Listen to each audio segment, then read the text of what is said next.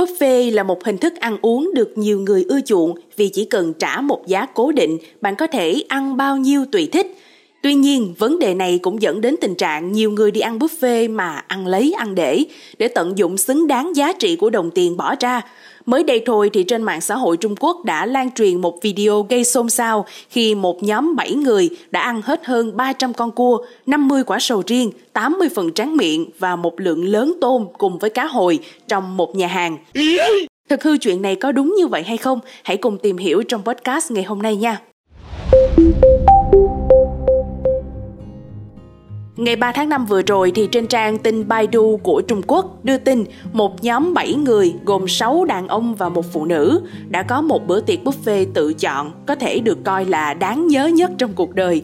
Với sức ăn không tưởng, cả nhóm đã lấp đầy bàn ăn với hàng chục ký cua, hàng chục ký sầu riêng và mấy chục phần tráng miệng, cá hồi, tôm. Thành viên trong nhóm họ Giang cho biết rằng với giá 160 nhân dân tệ cho mỗi người, nghĩa là khoảng hơn 500 ngàn Việt Nam đồng, thì họ đã thể hiện tinh thần ăn uống hết mình của tuổi trẻ. Hải sản mùa này đắt đỏ, nhưng ai cũng muốn ăn nên chúng tôi đã chọn một nhà hàng buffet hải sản, anh Giang nói. Bên cạnh cua, món tráng miệng, xoài và sầu riêng thì tất cả chúng tôi đã ăn nhiều đĩa cá hồi, tôm và nhiều món thịt. Chúng tôi cũng ăn rất nhiều tôm càng, anh Giang thổ lộ.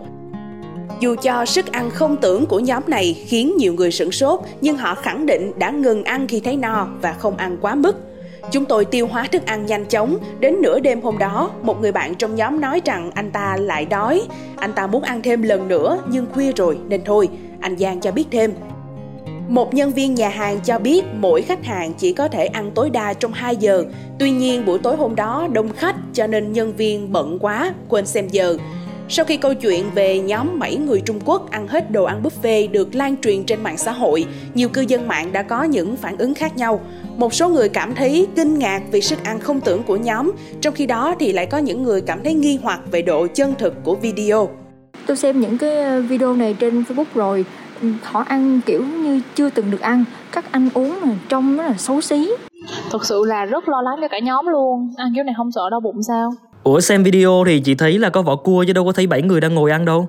Có thật là họ ăn hay không hay là bày ra để câu view?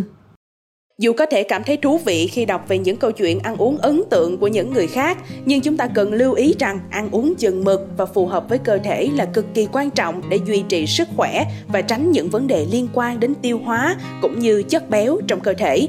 Hơn nữa cũng cần nhớ rằng lãng phí thức ăn là một vấn đề lớn và cần được giảm thiểu. Do đó, hãy ăn uống vừa đủ và tránh lãng phí thức ăn để có một cuộc sống lành mạnh, bền vững và tôn trọng môi trường. Cảm ơn quý thính giả đã lắng nghe số podcast này. Đừng quên theo dõi để tiếp tục đồng hành cùng với podcast Báo Tuổi Trẻ trong những tập phát sóng lần sau. Xin chào tạm biệt và hẹn gặp lại!